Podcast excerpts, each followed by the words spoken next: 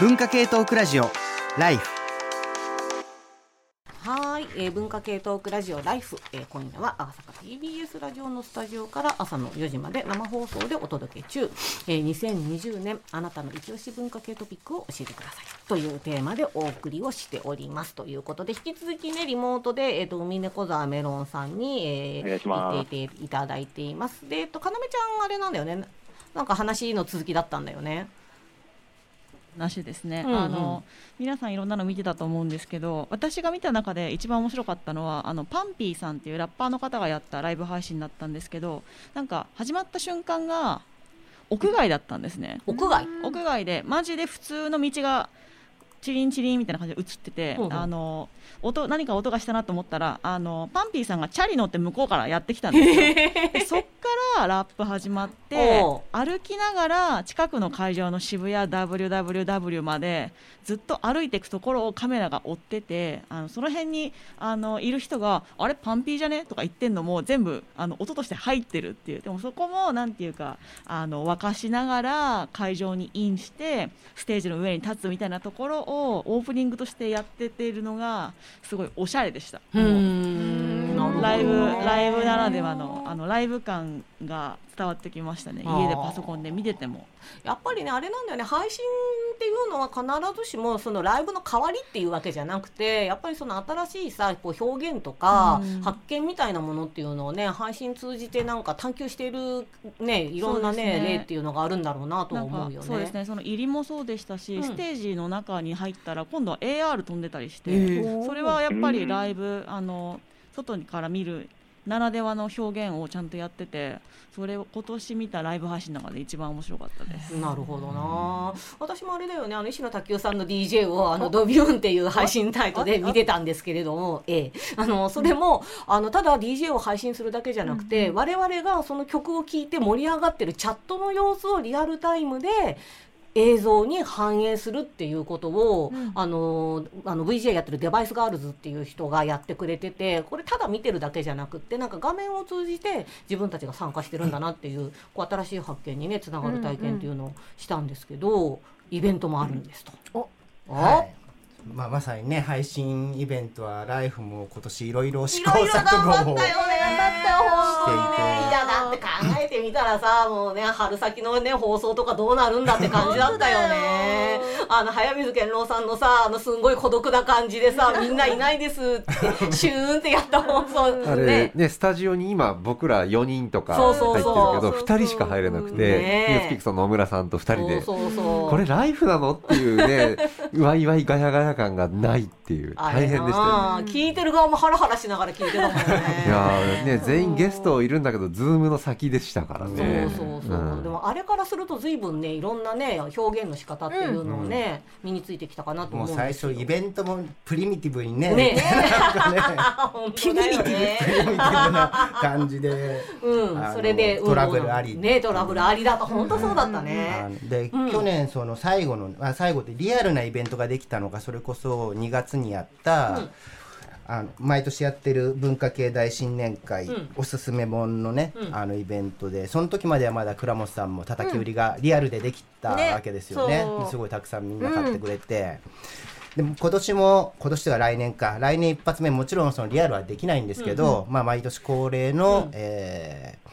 ー、2021年、えー、文化系大新年会と、うんうん、2020年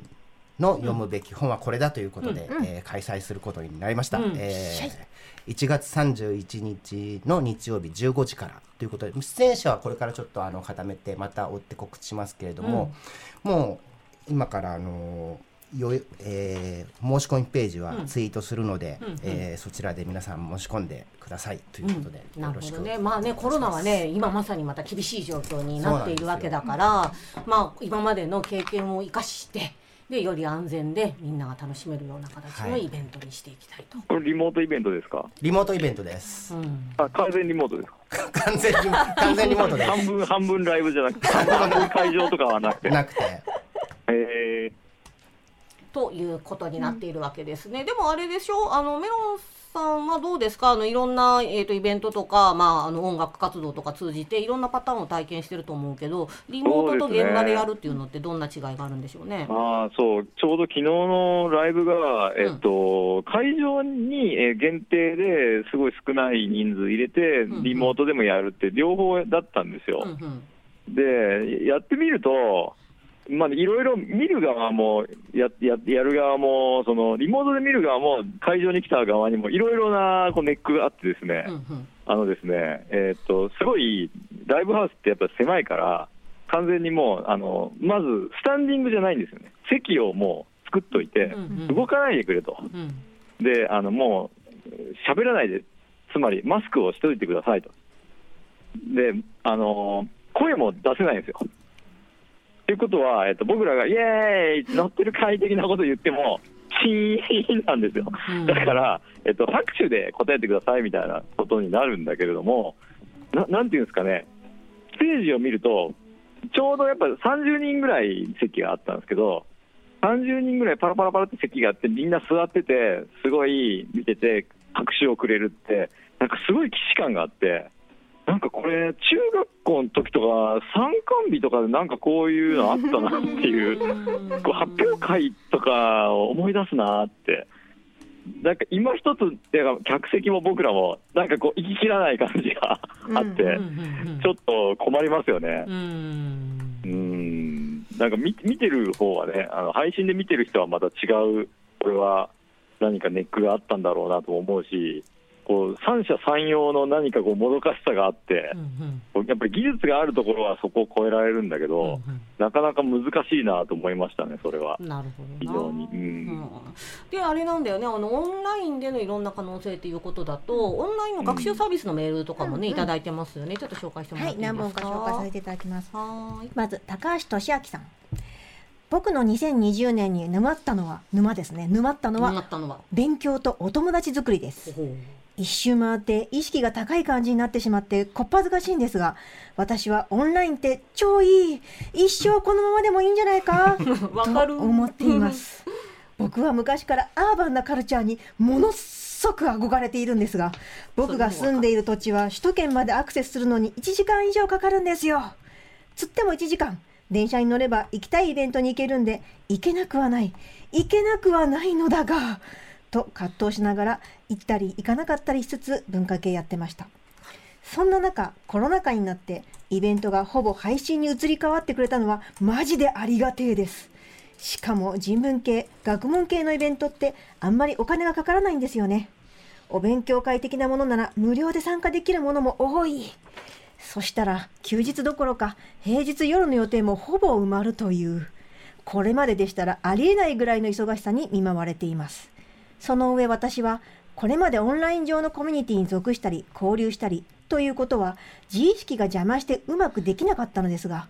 コロナ禍になってやむを得ない形でですがオンライン上で他者と交流できるようになりました。自分でも驚きです。と。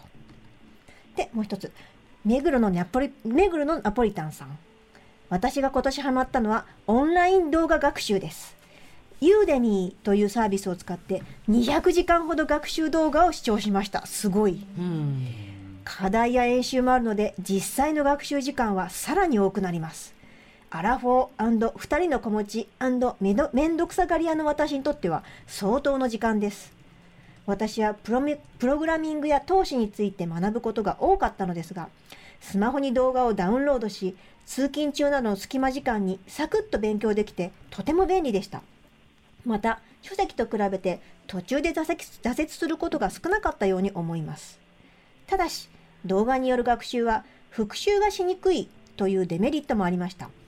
一度読んだ本なら当たりをつけてパラパラとめくっていればなんとか目的のページにたどり着くこともできますが動画の場合なかなかそうはいきませんでした。とはいえよそじを目前にして学ぶ、再び学ぶことの楽しさを感じることができたので、2020年は充実した年になりました。いいですね。うん、そして最後。宮崎智之くん、誰かな？誰だろう？聞いたことあるな聞いたことあるなナッキー先輩、出演者、スタッフの皆様、こんばんは。生粋の愛犬家こと、フリーライターの宮崎智之です。うん、うん、だったらわかる。今日はメールにて失礼いたします。さて、今年ハマったものですが、予告編でお話ししたこれごめんなさいキングヌーでいいんですか？キングヌーで ごめんなさい全然知らない。キングヌーなどエンターテインメント一系以外のもので僕だけではなくリスナーさんにも多かったのではないかなと思うのがズバリ勉強です。予告編で独学大全の話も出ていましたけど外出外出自粛で嫌おなくできてしまった時間を有効的に使うべく勉強にチャレンジしてみた1年でしたとはいえ、様々な入門書に挫折してきた愚鈍な私ゆえ、いきなりハードルを高めてもいけないなと思い、たどり着いたのが、岩波ジュニア新書です。小学生、小中学生から大人世代まで、幅広く読める入門新書と歌われているだけあって、これがわかりやすい。ローマ帝国、キリスト教入門、ルネサンス、憲法読本といったタイトルを広く浅くですが読んでいきました。あと、NHK オンデマンドに登録し、映像の世紀などの歴史ものをよく見ていました。わかる？今話題の 100, 100分で名著、ブルデュー、ディスタンクシオンは、すみません。テキストは買ってるのですが、まだ見れていません。とほほだ。なんだ、こう書いていると、2017年4月にライフで取り上げたテーマ、頑張り迷子に陥っているような気がしないでもないものの、成果が出たものもありました。生粋の愛犬家として取り組んだ愛玩動物使用管理士の2級になんと合格したのです。わーい久しぶりの試験に緊張しました。すごい。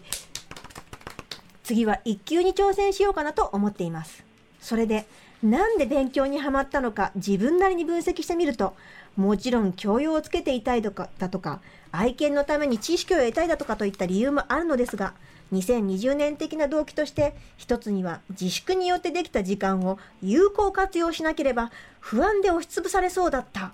ということがやっぱりあったと思っています。人と会う機会も激減したのでこうしてる間にもみんな頑張ってるに違いないと焦る気持ちもありました。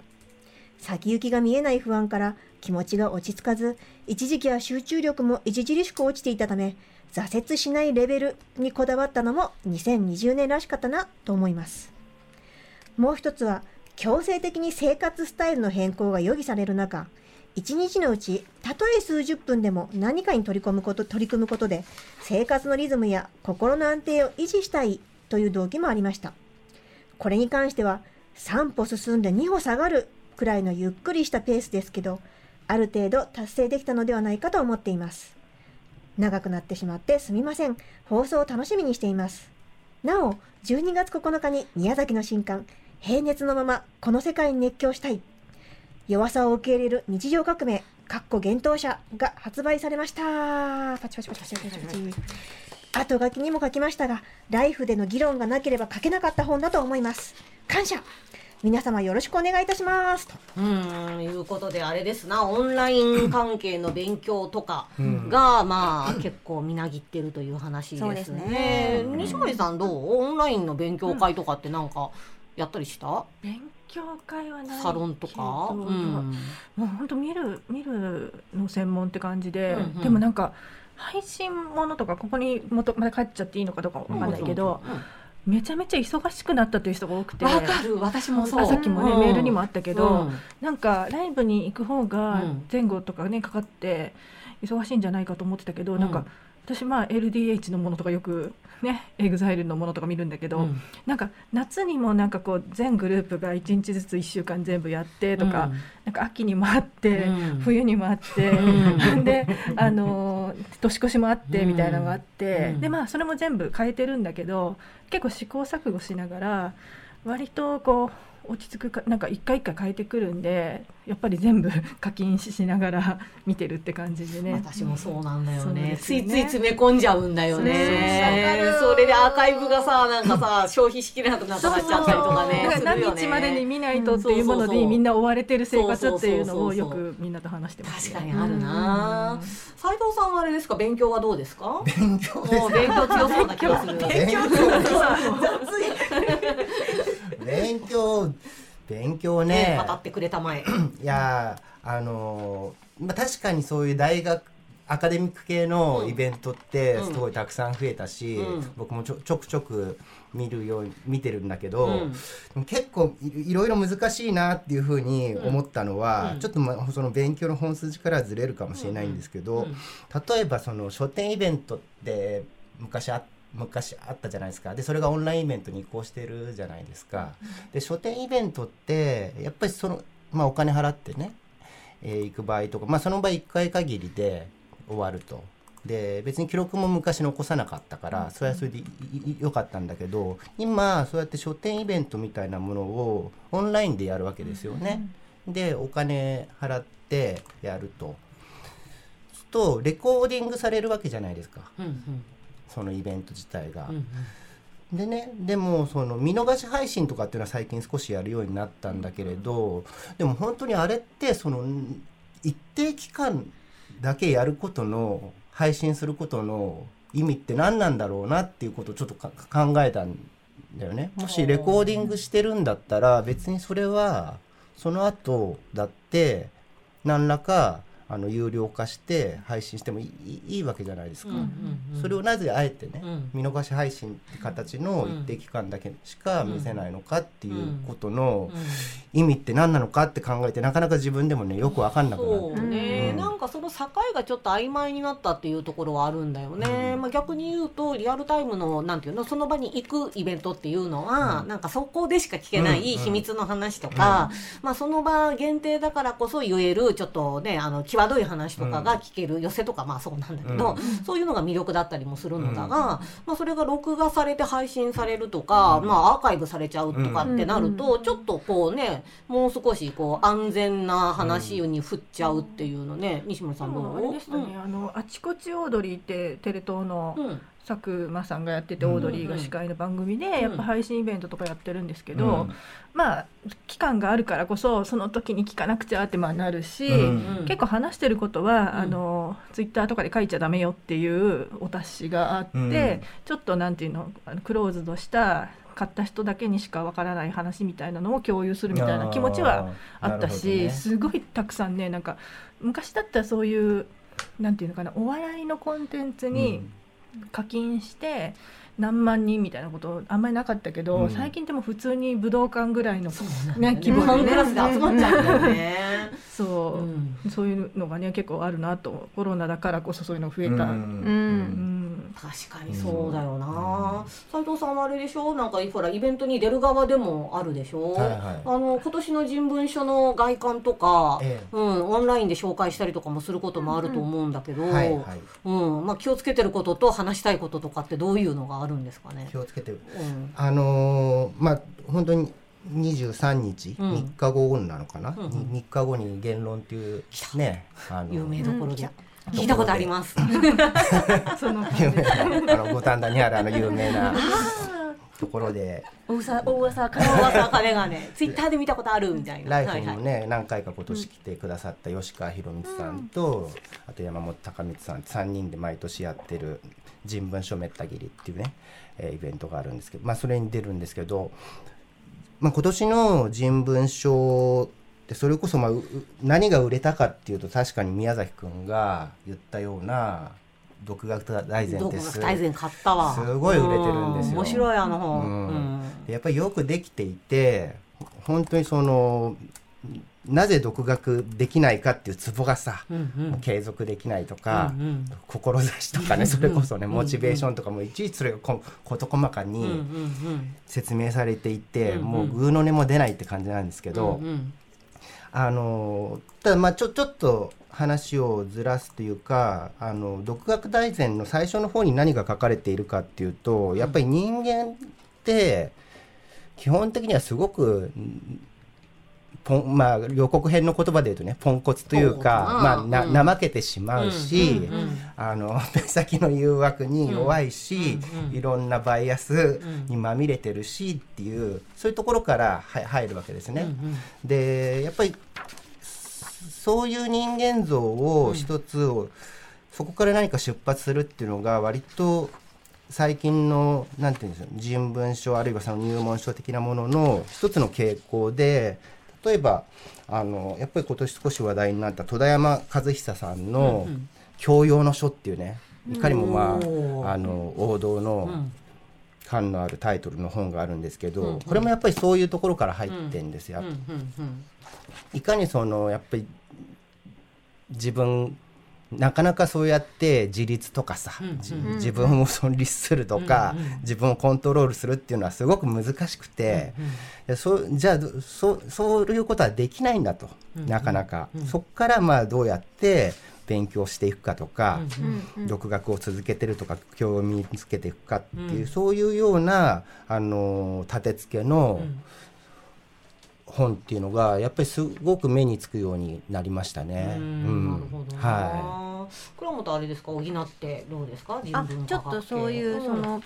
まあ、直接的に人文科学系の話ではないんですけれどもちょっと読みたいメールがあってクラムボンさん、はい、いつも楽しく聞いています、うん、初投稿させていただきます。一押しの文化系トピックのテーマですが考えても一番の文化的悩みしか出てこないのでこちらから話します。その原因は私が日本と中国の文化の狭間に生きているからかもしれません。私の出身地は中国の江蘇省になります。自己紹介をするといつも江蘇省はどこですか？と聞かれますので、上海の隣の町ですと答えるようにしています。中国の大学を卒業後、北海道大学での留学を経て、今年の4月に就職して上京し、日本での生活は4年目になります。就職してからは常に話せる中国の友達がいなくなり、コロナで自宅勤務が増え、職場の同僚との文化的ズレがじわじわ感じるようになってきました。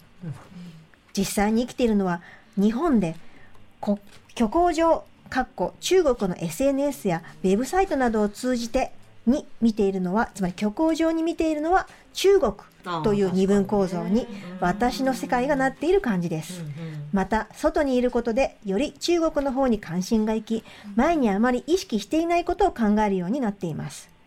中国の SNS 上でブームになっていた番組、つい最近では、光の囲碁の中国版ドラマが話題になっていました。は、SNS を通じて友達と交流はするが、ちょっと物足りなく、職場の同僚とは職場の話しか共通話題がありません。日本の文化や流行に興味がないわけではなく、ただ、インスタなどの SNS をやらないだけで、共通話題が見つからないことは、ちょっと興味深いところがあるかもしれませんが、このような文化的ジレンマがますます浮き彫りになってきて、今年の一番の文化的悩みですと。そこで質問ですが、ライフの皆さんは外国の友人と話すとき、どういった話題で話しますか？あるいはどういった話題を外国の友人とよく話しますか？と。ちょっと他にちょっと長いメールなのでちょっと割愛させていただきます、ね、メロンさんがいるんですよ、忘れ忘れてないよ、うん、メロンさんどうですか、はい、今の話聞いて。そうですね。でも、ね、学習の話で言うと僕すごい今年は学習独学をしましたね。おえー、っとだからギターバンドをやるときにギターのことを調べたりやったんですけど、うん、だから YouTube を僕ずっとゲームどゲーム実況とか VTuber とかを見てたんですけど、うんうんその時に初めてちょっと、いや、今更初めて気づいたんですけど、うん、YouTube ってめっちゃカルチャーセンターの機能を果たしてるなと思ったんで。確かにね。で、やっぱり、あの、絵をね、去年からちょっとやってた時に、雲の絵描いてる、ね、なんか、その絵描き方は僕ね、絵が全くできなかったんですよ。色弱だったから免除されてたんですよ、ある意味、評価を。で、絵やってみようと思って調べた時に、なんか、7、80の柴崎春道さんというおじいちゃんの動画が出てきたんですよ。うん、でその人は水彩画ですげえ有名で、うん、あの500万再生ぐらいされている木の描き方をやってて、CNN とかであの特集されたりしてるおじいちゃんなんですよ。でやっぱこういうおじいちゃんになんかこうファンがいて80とか70でもみんな YouTube を見てるっていう世界があるということに今更ながら気づいてやっぱま、なんかなんかを学ぶって、マジであのコンテンツとして、なんか死ぬまでこれ続くんだなと思いましたね。なるほどな。だからゼロから、で独学でややるときに、やっぱり今までって、例えば僕とかが今から、あなんか、掛け算の勉強したいなと思って、塾に行けないわけですよ、やっぱり40歳が、あのそういうのを教えてくれる塾とかないけど、うんうん、関係なしに、分からないとこから全部動画あるんですよ。うんうんで、だからなんか今年もギターと絵とダンスとボクシングの動画をめっちゃ見てたんですよ。めちゃ学んでるね。で、それを学ぶとですね、なんかそれぞれのやっぱトップクラスの人がまずいるんですよ、全部。やっぱなんかフォロワー多い人って、例えばあのボクシング、まあ、格闘技だと、那須川天心が教えてくれるわけですよ。あのすごいすげえなみたいな、そんなのなんか教えてくれないじゃないですか。いやだからいきなりなんかトップクラスの人が教えてくれるっていう機能があって、すげえなと思いましたね。なるほどな。これは。うん。で僕、独学で言うと、うん、あのー、なんていうんですかね、つまり、えー、小説をずっと一つのことやってるから、うんうん、別のジャンルをやるときに、考え方を変えてみようと思ったんですよ、うん要するに、なんか頂上を目指して道をずっと登るわけじゃないですか、勉強とかなんかって。じゃなくて、僕はその他のジャンルをやるときに、あのあれですね、小説っていうスキルは結構伸びてるから、うん。他のジャンルをやったときに、小説のスキルをたどった道をどういうふうに違うふうに登っていくのかっていうことを自分でモニセルフモニタリングして、登り方のモニタリングをずっとしてたんですよ。だから例えば絵だとゼロからやるときに、うん、なんかこあやっぱり壁にぶつかったりするんだけど、うんうん、その時の考え方とかが小説で壁にぶつかった時とか似てるんですよ、やっぱり。ね、ででも小説では結構登ってるから、うん、それが合ってたかダメだったかって自分で分かってるから、うんうん、あえてその道を避けることができるんですよ。でずっとモニターしながらいろんなジャンルをやってると、なんか結構シナジーがあって面白かったですよ。なるほどね。倉本どうですか、うん、あ、本当にまさにねメロン先生の今の話と結構つながるんだけど、さっきあのクラムボンさんが質問でね、うん、こう外国人の友人と話す時どういった話題で話しますかっていう話題があったんですけど私結構その国の日本でも翻訳されるてる作品とか小説の話を聞いてあのあれってぶっちゃけ例えばロシアではドストエフスキーってどういうふうに受け止められてるのとか、うんうんうん、あとそれこそ韓国文学だったら韓国のあのあのなんだっけ愛の不時着とか、うんうん、みんなどういうふうに見てたの、うん、っていうふうに聞いていくんですよ。うんうん、で結構そこに面白いあのズレが生じて、うん、翻訳されると、うんうん、こうやっぱりそのその国のこう文字コードに沿ってまた翻訳され直してるから、あそのその当国の人たちが受け取っているこうイメージとちょっとずれる時があるんですよ。でそのずれを確かめ合ってあそういうふうに受け止められるんだっていうふうに楽しんでいるうちに、互いのなんかその言語のずれも文化のずれも両方ちょっとすり合わせができて楽しくなってくるんですよ。なるほどな、西森さんそういう経験。あどどうぞ僕さっきのちょっとメロン先生の話、いわゆるカルチャーセンターとして動画機能してるなっていうのはすごいね今年、やっぱり2つあって、1つは将棋ね。僕将棋ってそんなにまあ並べ方知ってて、うん、ちょっとまああの初心者の初心者ぐらいの感じなんですけど、うんうん、やっぱ今年藤井聡太が出てきてね、うん。はい、3一銀の凄さみたいなことを分かりたいわけですよ。そうだね、うん、で分かる程度に、その動画 YouTube を探すと、ものすごくそ結構大変なんだよね、その、どのクラスまでいけば本当に理解できるかってすごい程度はあるんだけど、まあ初心者からするとかなり動画で将棋の解説を見,、ることで、まああと過去のやつ遡れるみたいなところも含めてここがこういう今戦術が一回戻ってきて藤井聡太が何をやってるかみたいなことがすごいわかる。で、それはね、サッカーも僕ずっとサッカーなんてずっとそれこそ30年以上見てきてるんだけど今年見方が大きく変わったのってやっぱ YouTube の解説リアルタイムで解説してる人とかが実際に音を消してみると、うん、あテレビの解説者ってバカだったんだなと思うぐらいに、ね、全然戦術の見方が深いし。あのー、今まで俺何見てきたんだろうっていうレベルでスカッといくんだけど、一個怖いなと思ったのってまあ本当にテレビの解説者がバカに見えるってこれちょっと他人事ではなくてね、例えば自分がこうやって喋ってる時にいやもっとすごいこと言ってる人たちっていくらでもいるんだっていうことが一つ事実、でその YouTube の動画の中でそれが本当に正しいことを言ってるかどうかってわからないわけですよ。いかにそこの中でね、受ける話として、まあ、ものすごく例えばサッカーのフォーメーションの解説とかでも、まあちょっと行き過ぎたこと言ってるから面白いんだよねっていうものとかにもコロッとはまってて、いろんなものがバカに見えてることってね、あ、これちょっと自分の中で YouTube のに毒されてんなみたいなことも分かるようになってきたっていう。なるほどね。濃い味付けに慣れちゃうね慣れちゃうみたいなね。それ,、それはさっきのね冒頭でさ斉藤さんと言ってたさなんかちょっと配信で言えることと、うん、なんか普通のメディアで言えることのさじ加減みたいなののバリエーションがね、いろいろあるっていう話なのかなと思ったりもするかな、あれですねメロンさんそろそろ終わりなんですよね、はい。はい、えっ、ー、と最後になんか告知とかみんなに言っておきたいこととかってありますか、えー、告知はですね僕は8年間言論で連載しているディスクロニアの鳩時計という小説がありまして、これを、えー、年内に終わらせなければ、もう小説はやめると。年内ってあと10日しかないけど、大丈夫なの？もう10日ぐらいしかなくて、あ あとでも多分50倍ぐらいで終わるから、頑張ればできる。頑張れ !5 倍かけようとかある気がする。すごい自己啓発的な。あれです、スタジオにいるあの中高年が苦笑してますよ。はい。いけますよ。いけますいけます。人間ってねやっぱポンコツなんですよ。ほらポンコツだからさ。そうだからもう本当にこの後僕は明日から、えー、仕事場に閉じこもりインターネットがない空間で 一人でもう、えーま、全くネットもつなげずひたすらやります。じゃあ、この海猫ザーベロン先生のこれからの活躍にご期待ください。それと？それとですね、あとそのさっき言ったエリートというバンドの、えー、同人誌が同人誌を僕ら作ってるんですね、いろいろ。分かりづらいので、な何か経緯が、意味が。で同人誌を作ってるんで、それもね、ブースとかで買えるので、ぜひ見てください。YouTube でも、えー、配信を、ね、してるんで、チャンネル登録よろしくね。あと、あとですね、ボードゲームを作ってる会社も、あの来年はですね、マーダーミステリーの方が結構出ると思うんで、新たなボードゲームが。ちょっと来年のメロン先生はね、結構激しいと思います、廃業してるかもしれないけど。廃業してるかも。あと10日の命だから。小説が廃業してても他のものはいっぱいあるから。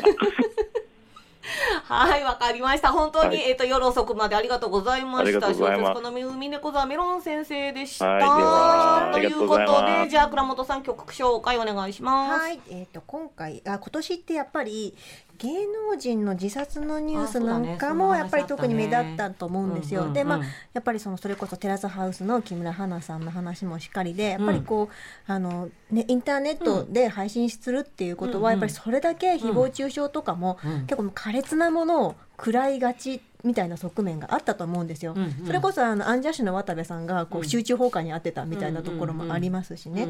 そこでちょっとご紹介したいのがこの曲なんですけれどもあのこの曲実は、えーと、MV がこう日本であその最もその再生された動画ランキングのなんかベスト5ぐらいに入ったこともあるものででこの内容がねめちゃめちゃヒップホップでこの、ね、SNS 上の中傷とかについてのこう応答とも取れるような力強いキレッキレの曲なんですよ。クソかっこいいのでぜひ聴いてほしいっていうことでいいですか？ではブラックピンクで「How You Like That」